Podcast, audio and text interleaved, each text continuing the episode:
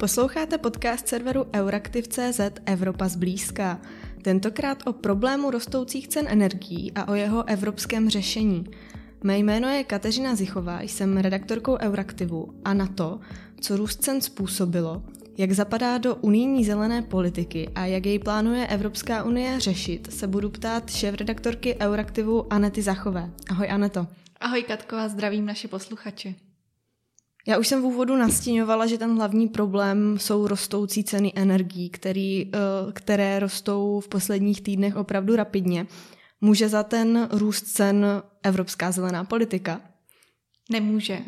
Nemůže a i když se to z těch prohlášeních našich předních politiků, zejména tedy dosluhujícího premiéra Andreje Babiše úplně nezdá, tak opravdu ten evropský Green Deal, ta zelená dohoda pro Evropu, tak v té dnešní situaci nemá skoro žádný podíl na těch rostoucích cenách energií.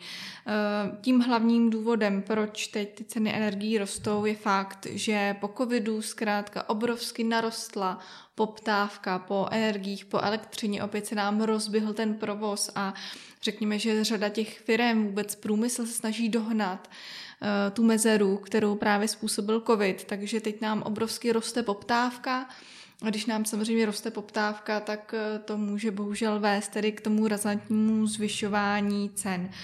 Co dalšího se děje, ale to už je věc, která trápí Evropskou unii dlouho, nejen Evropskou unii, je zkrátka velká závislost na fosilních palivech a na Rusku, které samozřejmě produkuje velkou spoustu fosilních zdrojů a zejména pak plynu. I Česká republika, ačkoliv se v těch posledních letech snažila ty zdroje vlastně plynů nějakým způsobem diverzifikovat, tak stále zhruba 90% plynů pochází právě z Ruska a to je samozřejmě problém. Ta cena plynu totiž roste, po plynu je zkrátka poptávka a ten plyn potom tlačí i ceny elektřiny, což poté se tedy bohužel odráží právě i na těch účtech, které my všichni teď vidíme každý měsíc, že zkrátka ty peníze rostou. Každopádně ani ta zelená politika, nemůžeme ji úplně očišťovat od toho jejího vlivu. Samozřejmě, že ta zelená politika má svůj vliv vůbec na ten energetický trh. Každopádně nemůžeme si sice myslet, že třeba teď ten hojně diskutovaný balíček Fit for 55, takže by jen ten samotný návrh už zamával s těmi cenami. Spíše si myslím, že ta zelená politika bude mít na ten trh vliv až v následujících letech a že vlastně na něj bude vyvíjet vzhledem k těm klimatickým požadavkům docela výrazný tlak. Mm-hmm.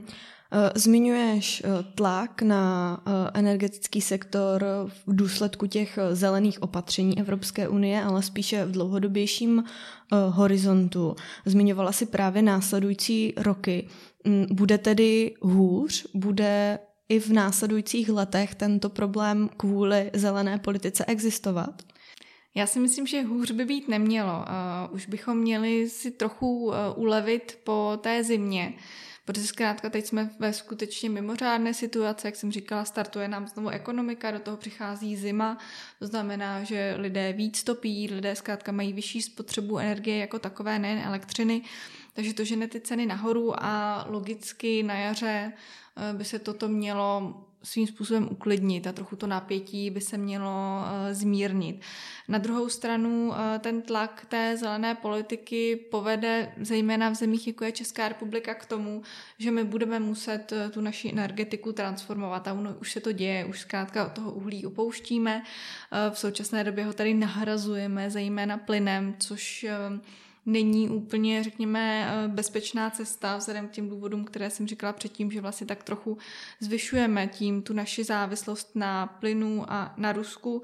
Nicméně Česko teď bohužel nemá úplně jinou možnost, jak rychle od toho uhlí, které se zkrátka už absolutně nevyplácí a už ty provozy zkrátka umírají, řekněme, tak nemá úplně jinou kartu, na kterou může vsadit.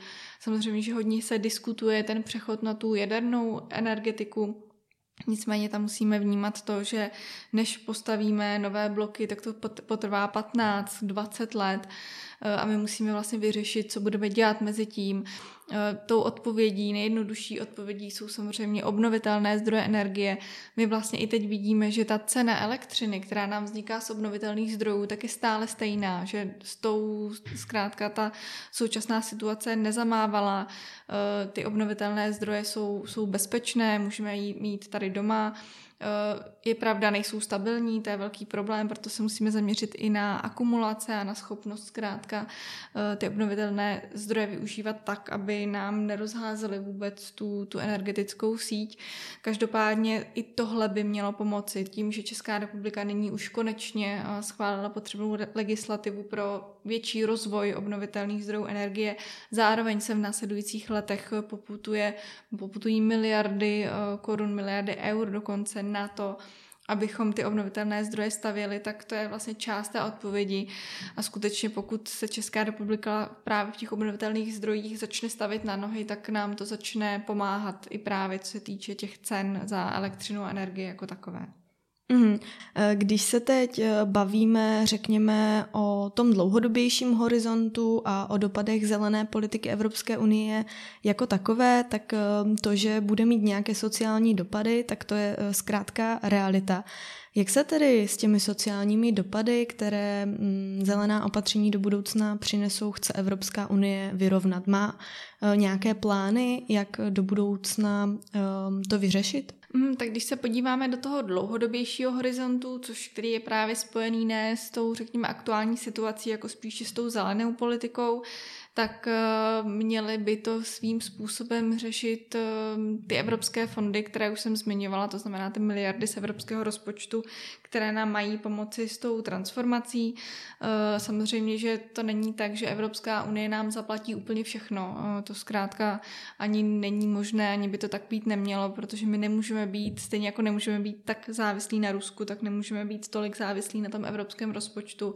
A je potřeba, aby ta nová vláda si to uvědomila, skutečně vytvářela ty podmínky pro rozvoj právě těch čistších zdrojů energie, tak i to by nám mělo svým způsobem pomoci. Odpovědí na ty sociální otázky by mohla být i takzvaná komunitní energetika a její rozvoj, to znamená, aby lidé sami se mohli více zapojit do rozvoje obnovitelných zdrojů energie, aby se tím vlastně vykryli část těch svých nákladů. V současné době bohužel, když člověk si pořizuje solární panely na střechu, tak do toho musí hodně investovat. Sice dostane nějakou dotaci na to, ale poté vlastně, když chce třeba prodávat ty své přebytky, tak ta cena, kterou za to dostává, není úplně výhodná, tak to by se teď naštěstí už mělo změnit. To znamená, že ti lidé budou mít větší možnosti, bude to pro ně zkrátka výhodnější. Ty investice do obnovitelných zdrojů energie, a nejde jenom o soláry, ale jde i třeba o tepelná čerpadla. A co je také důležité, je zvyšování vlastně energetické účinnosti, to znamená důraz na snižování spotřeby. Takže prostě zkrátka Evropská unie bude dávat zase lidem peníze na to, aby si mohli renovovat domy, aby si mohli vyměnit okna, aby si mohli pořídit zateplení, aby zkrátka to teplo drželi v tom domě a nemuseli tolik utrácet za tu energetiku. Takže tohle je také určitě důležité a jinak z toho dlouhodobějšího hlediska tam bude ještě hrát roli nový fond, který Evropská unie zakládá, který je právě na, řekněme, řešení těch sociálních dopadů klimatických opatření. Ten fond se teprve rýsuje a měl by být určen právě těm, řekněme, nejchudším vrstvám společnosti, aby ti lidé zkrátka si mohli dovolit nadále udržovat ty své byty a domy v nějaké, řekněme, příjemné teplotě, tak jim by měl ten fond pomoci. A co si myslím, že je fajn, je, že ten fond bude financován z prodeje emisních povolenek. To znamená, že vlastně ty firmy, které teď znečišťují, tak částečně vlastně budou přispívat těm chudým domácnostem na vlastně řešení právě těch klimatických opatření, které přijímáme právě kvůli těm velkým znečišťovatelům.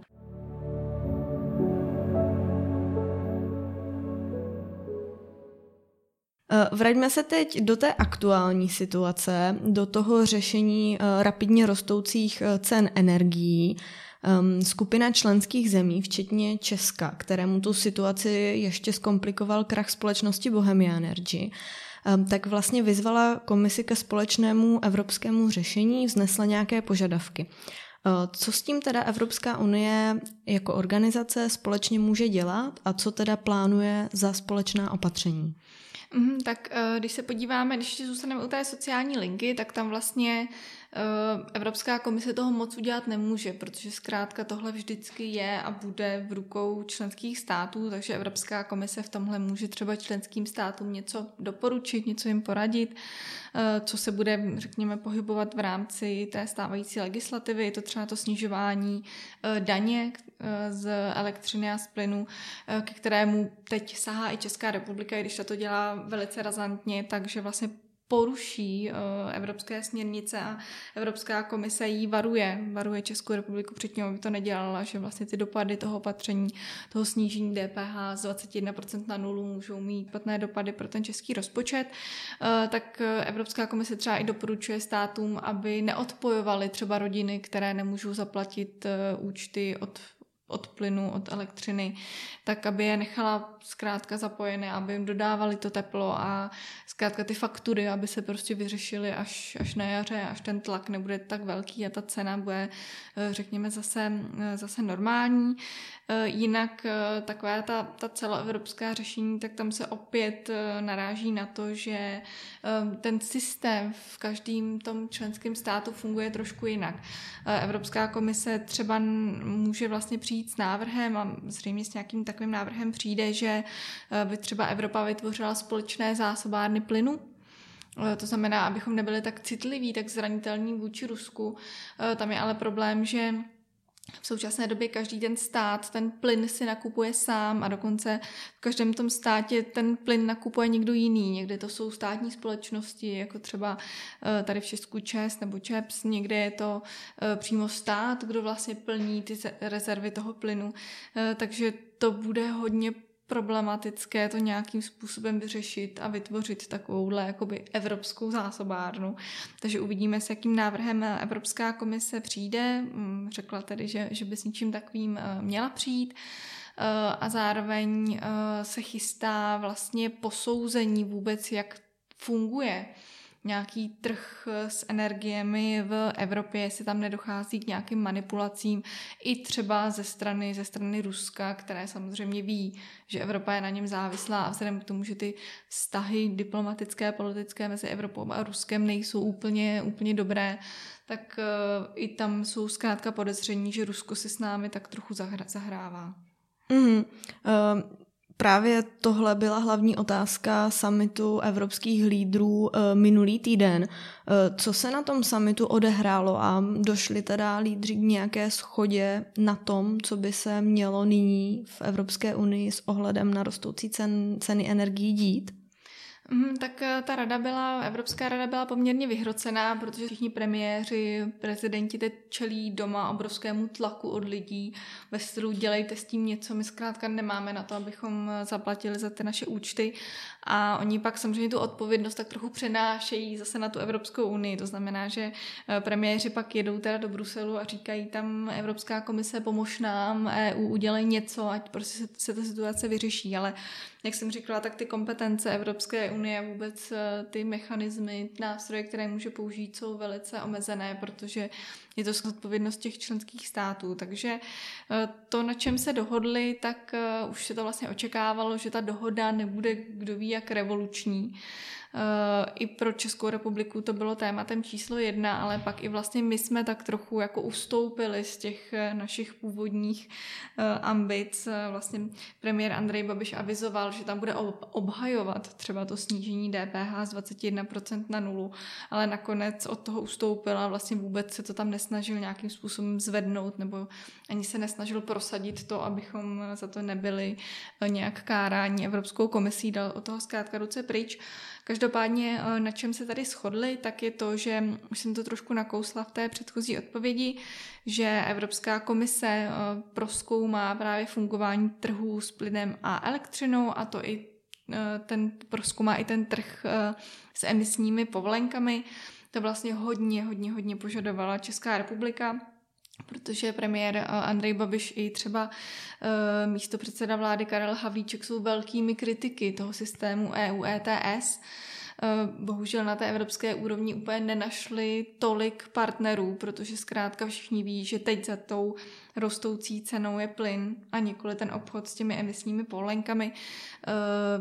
Ten se na tom podílí zhruba ze čtvrtiny nebo z pětiny. V Česku je to nějakých necelých 17%, zatímco třeba ten plyn se na tom podílí ze 40%, na tom vlastně skoku z té ceny. Takže ty povolenky mají tam svou roli, je potřeba to nějakým způsobem hlídat, ale zatím jako neshodli se na tom, že by třeba měly být ty ceny nějakým způsobem zastropovány nebo něco takového. A poté tedy ta velká dohoda padla na tom, že by členské státy měly využít pokud možno co nejvíce nástrojů, aby zkrátka pomohli těm nejchudším, aby jim zkrátka třeba dali různé ty energetické vouchery. Vlastně Evropská komise potvrdila, že na to můžou využít i peníze z Evropské unie, z evropského rozpočtu, takže na tom se dohodli. A jinak tam panovala shoda na tom, že vlastně řešením, takovou jako odpovědí na ty rostoucí ceny je zkrátka vlastně ta zelená politika paradoxně, respektive ta její část, která se věnuje budování těch obnovitelných zdrojů energie, takže se znovu vyslovili pro to, aby v těch členských státech zkrátka se budovaly ty solární panely, větrníky a tak podobně.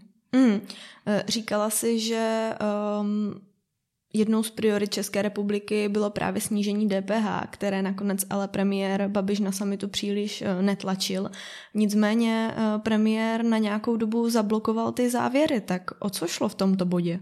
Šlo právě o ty emisní povolenky, tam to bylo trochu zvláštní, vzhledem k tomu jsem říkala, že ty emisní povolenky tam zkrátka nemají takový vliv, ale myslím si, že to je takový jako dlouhodobější problém, se kterým se snaží Česká republika bojovat. Je to nejen kvůli tomu, nebo spíše než aby to bylo kvůli tomu aktuálnímu problému rostoucích cen energií, tak je to kvůli tomu, že ty emisní povolenky mají obrovský dopad na český průmysl, který je těžký, prostě zkrátka hodně produkuje emisí, takže to je ten problém. Takže vlastně pro Českou republiku to byla tak trochu příležitost vlastně zatlačit na ty emisní povolenky, aby se třeba nějak jako ostatní evropské státy, Evropská komise zamyslely nad tím systémem jako takovým. Takže proto premiér Babiš blokoval ty závěry Evropského summitu, protože ty zkrátka musí odsouhlasit všech těch 27 zemí a pokud jedna země s nimi nesouhlasí, což bylo tedy ve čtvrtek večer až do pozdních nočních hodin Česko, tak zkrátka neplatí. Nakonec tedy premiér Babiš se právě spokojil s tím, že Evropská komise alespoň prověří to fungování toho trhu. Nicméně on to tady prezentuje jako svůj velký úspěch, nicméně pravda je taková, že Evropská komise vlastně to prověření už slíbila před tím evropským summitem. Takže řekněme, že Andrej Babiš si vydupal to, že se to potvrdilo v těch závěrech Evropské rady, což svou váhu má, ale zas tak revoluční na to, aby kvůli tomu ti premiéři, prezidenti debatovali o 4 hodiny navíc, tak zas tak důležité si myslím, že to nebylo.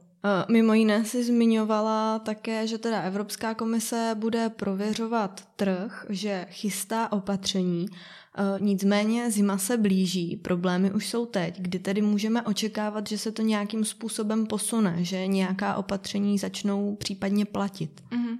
Tak ta opatření, která začnou platit tuto zimu, tak to budou opatření, které nedělá Evropská unie, ale která dělá Česká republika. Jako je třeba to snížení daní.